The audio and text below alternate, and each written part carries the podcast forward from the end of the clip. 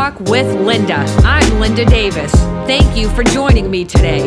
A little bit about myself before we get started. I love Jesus. I love coffee and I love sharing both. So go grab your cup and let's talk. I want to talk to you this morning about enlargement. And when God begins to speak to you and tell you that He's going to enlarge your territory. What does that mean? What does it mean when He tells you He's bringing enlargement to you? Because we hear that often. And sometime when God says that, whether he speaks it to us personally, whether he shows us in a dream, whether he reveals revelation through his word to us, or even a prophetic voice, or he just burns it in our heart and we begin to pray for it, like Jabez did. What we tend to do is we tend to hear it like, oh, God is going to enlarge my territory. And our mindset begins to be that God is going to do this thing and we are removed from all responsibility of the thing that we think God is going to do. The Bible talks about enlargement quite a bit. And if you go to, um, let's see, go to Deuteronomy chapter 12, because I actually already have my Bible open to Isaiah 54. I was going to focus on that scripture. And it says in Isaiah 54, verse 2 Enlarge the place of your tent, and let the curtains of your habitation be stretched out. Spare not lengthen your cords and strengthen your stakes. And we've heard a lot on this verse, right? Get prepared, get ready. It's gonna be big. God's pulling the tent. We've even heard that God's pulling the tent cords out. God's bringing you to a bigger place. And He is because everything is sifted through His hands. And I'm going to come back around to this but when you read Isaiah 54, verse 2, you have to see your responsibility. It's actually telling you what to do. It's telling you to enlarge the place of your tent. It's telling you to let the curtains of your habitation be stretched out. It's telling you to spare not. It's telling you to strengthen your cords and your stakes. And as you do that, if you go on to verse three, it then says, For you will be spread abroad to the right hand and to the left, and your offspring will possess the nations and make the desolate cities to be inhabited. What an amazing promise because it's talking about your offspring. Okay, this is really good. Actually, just seeing this now as I was reading the offspring. It's telling you what your offspring is going to possess in verse three, right?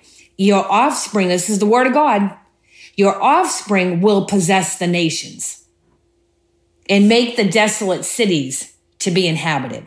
Okay, that means increase. That's the promise it speaks to us after, after we enlarge the place of our tent. After we pull back the curtains of our habitation. After we spare not, our offspring will possess the nations. After we strengthen our cords, after we strengthen our cords, our offspring will possess the nations. After we strengthen our stakes. Okay, so after we do all those things, we receive a blessing. Our offspring receives a blessing. But interestingly, if you go all the way up to the beginning of the chapter, in Isaiah 54, verse 1, it says, Sing, O barren one. So, can you see what I'm talking about here? Sing, O barren one, you who did not bear. You who did not bear, sing, O barren one. Yet, it down two verses later, it tells us that our offspring are going to possess the nations. What? Like that doesn't even make sense in the natural mind.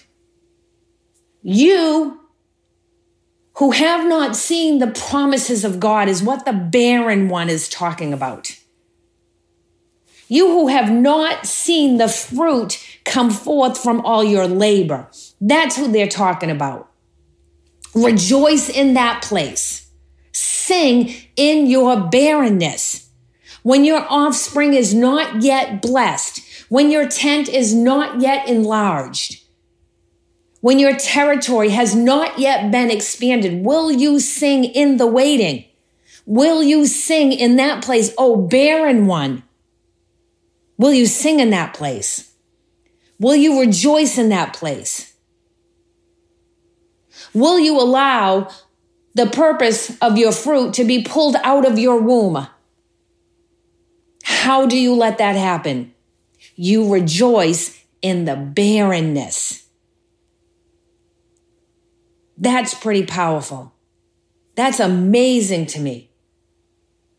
One who did not bear break forth into singing.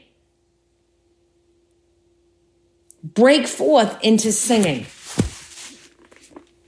It really reminds me of, and I'm just going to turn there real quick. It reminds me of Philippians, no, I'm sorry, uh, First Thessalonians, excuse me,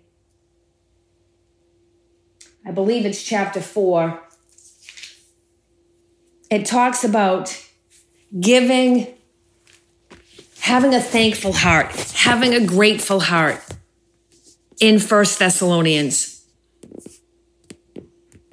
It's not chapter four. I'm just trying to find the scripture real fast. Excuse me. Um, but when we come to the Lord with a thankful heart, with thanksgiving in our heart, go up just two verses to verse 6 in chapter 4. It tells us, no, I was right. I really thought it was First Thessalonians, but it's Philippians 4.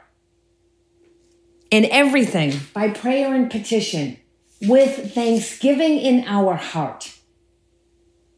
With thanksgiving in our heart, put our requests before the Lord. In the Passion Translation, it says, Don't be pulled in different directions or worried about a thing. So in your barrenness, sing. Be saturated in prayer throughout each day, offering your faith filled requests before God with overflowing gratitude. Overflowing gratitude. Rejoicing in the Lord always.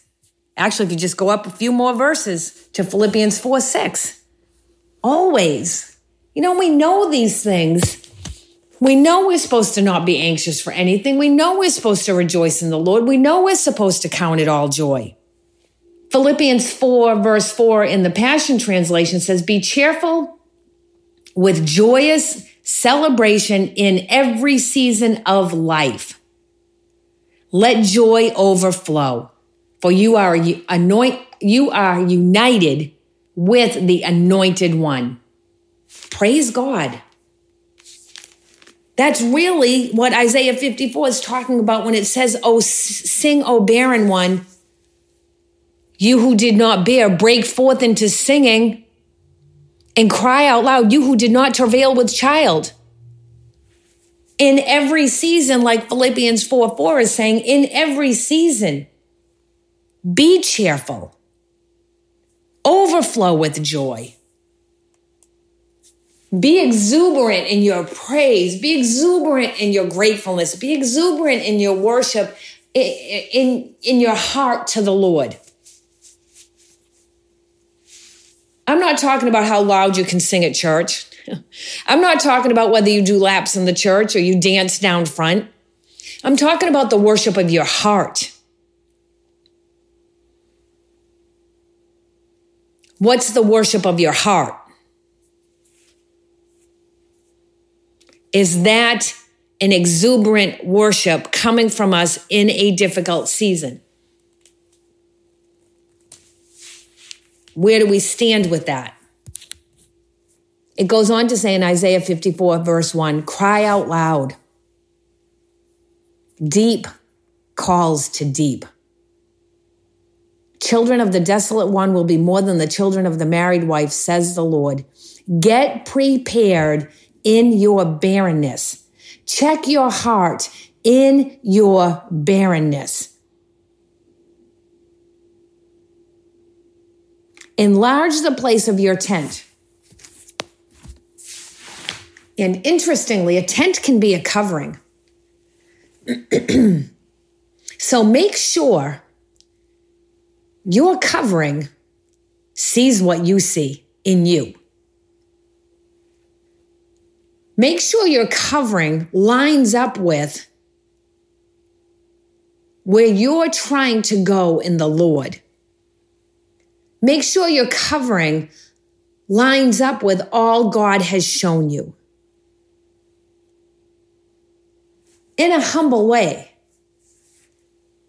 you know, you, you don't go, you know, pointing your finger in your pastor's face and, and straight, straightening them out, so to speak. That's not the heart I'm talking about here. I'm talking about with the heart of humility. If you know that you know that God has shown you your purpose, your destiny, your plan in your life, and your covering does not line up with that, maybe you need to enlarge your covering. Maybe you need to change tents. That's between you and the Lord. You have to put that to the Lord. Because if God's enlarging you, He's enlarging your covering too. A tent is a covering. And the interesting part about let the curtains of your habitation be stretched out. What, what do curtains do in our homes? If we can relate this scripture to us today, what do curtains do for us? Right? They provide privacy you know, more so we have blinds than we have curtains now. But when they're closed up, nobody can see in. But on the opposite side of that, we cannot see out. So when he's telling us to pull our curtains back, he's basically saying, I want you to be able to see what I see. If we can't see what is coming for us spiritually, then we can never receive what is coming for us spiritually. We have to be able to see it as God sees it. There's an importance to seeing how God sees things, right? We know we walk by faith and not by sight. So it's the faith portion of it. Our faith portion of what God has said, what God is trying to do, where God is trying to bring us cannot be blind. The curtains of our faith cannot be closed. That's really good right there. The curtains of our faith cannot be closed. We have to go by what we know God has spoken, go by what we know God has said. We have to remain in that place of seeing it how God sees it, no matter what we see in the natural. Faith. Faith is the anchor that holds us down when the storm is going and we do not see what God has said. So we have to hold on in faith. That's our spiritual eyes. We have to remember what God has spoken to us. That's our hope in a season of barrenness, actually. That's what enables us to be able to sing, to be able to break forth into singing and crying out loud in travail and worship. It's hope and faith that will not be moved, and God's going to do what God said He's going to do.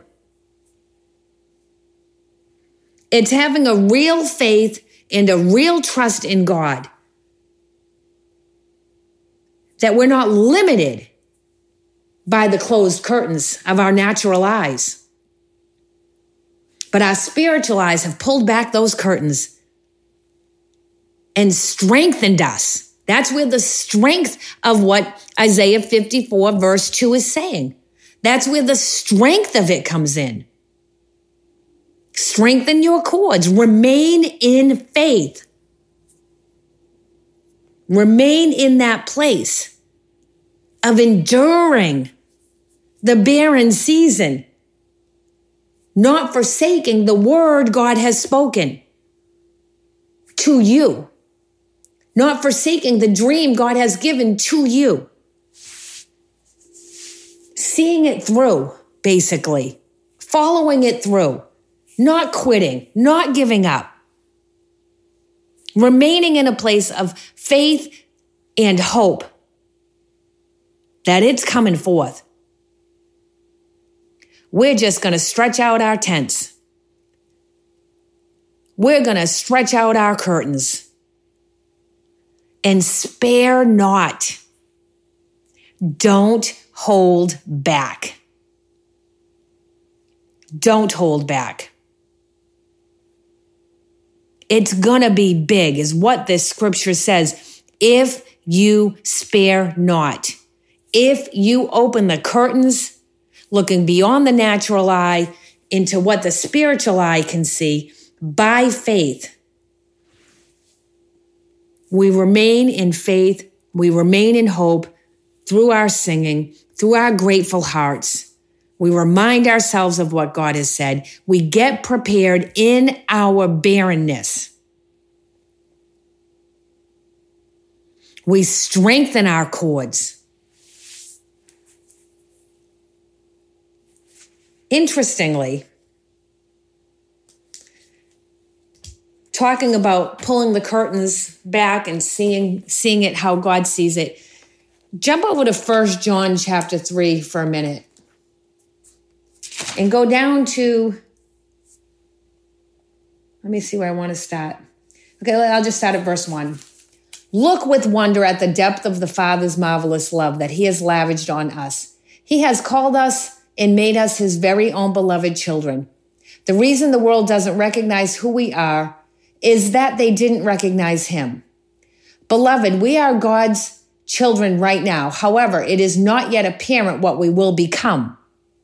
But we do know that when it is finally made visible, we will be just like him, for we will see him as he truly is. We will see him as he truly is one day. So if we focus on that now, if we look into the spiritual now of what we will one day become, if we know the truth about who Christ is now, because we've looked into the spiritual of who Christ is.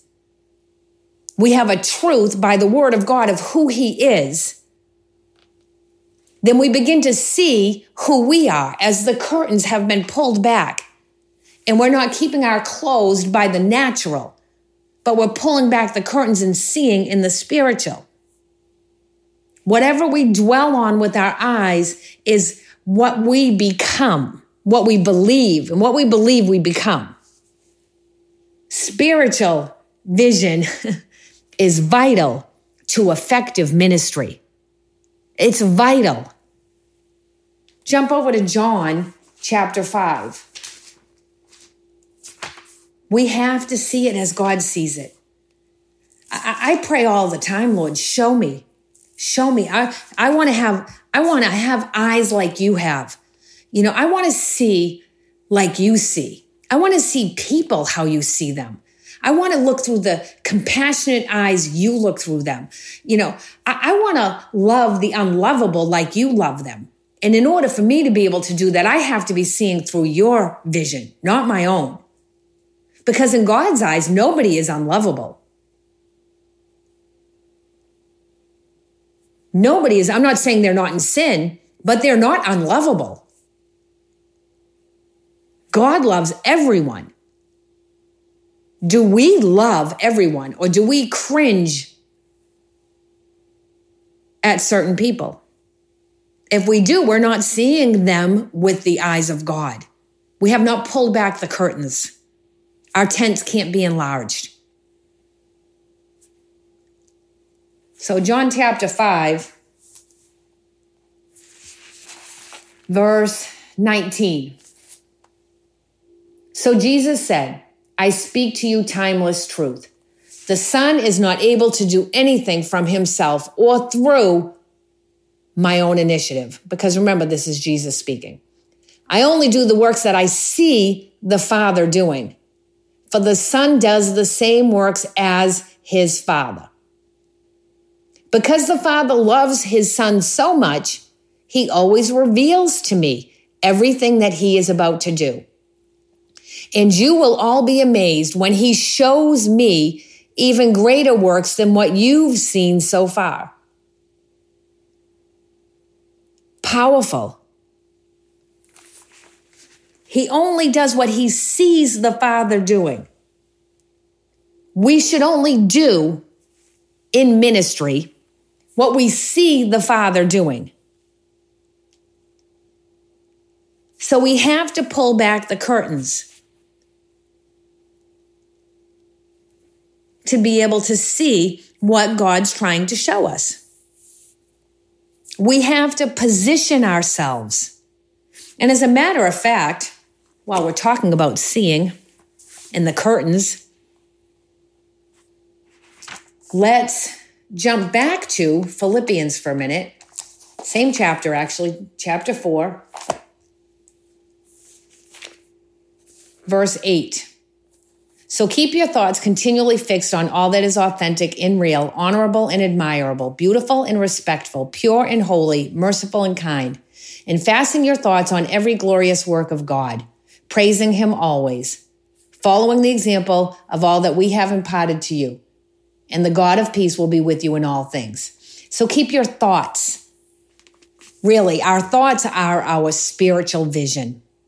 That's what we see with spiritually is in our thought life. So keep our thoughts lined up with the Word of God. Don't let your mind wander, whether it's wandering visually or whether it's wandering uh, in a place of frustration, whether it's wandering in a place of hurt, uh, offense, whatever it might be. Keep your wandering mind fixed on all that is authentic and real and honorable and admirable and beautiful and respectful, pure and holy, merciful and kind. If your mind is not in one of those places, then you're not seeing what God would have you to do. You know, and this is one more really good one. I didn't really plan on focusing this much on the curtains section of this scripture but that's where the Lord has me. So in Proverbs 29, verse 18, it says, and I'm going to go to it in the Passion Translation just to see. I don't think I've ever read it in the Passion Translation, but a basic, the basic point of it is that my people perish for lack of vision lack of vision. In other words, you really can line that one up with the scripture verse that we just read. Excuse me. Um, in John chapter 5 about having an effective ministry and how Jesus said he only does what he sees the Father doing. And then here it says, My people perish for lack of vision because you don't see what the Father's doing. You haven't pulled your curtains back. The curtains of our faith cannot be closed. The curtains of our spiritual vision cannot be closed. It leads to a dark place. It keeps out all God's trying to bring in. It keeps us from stepping out.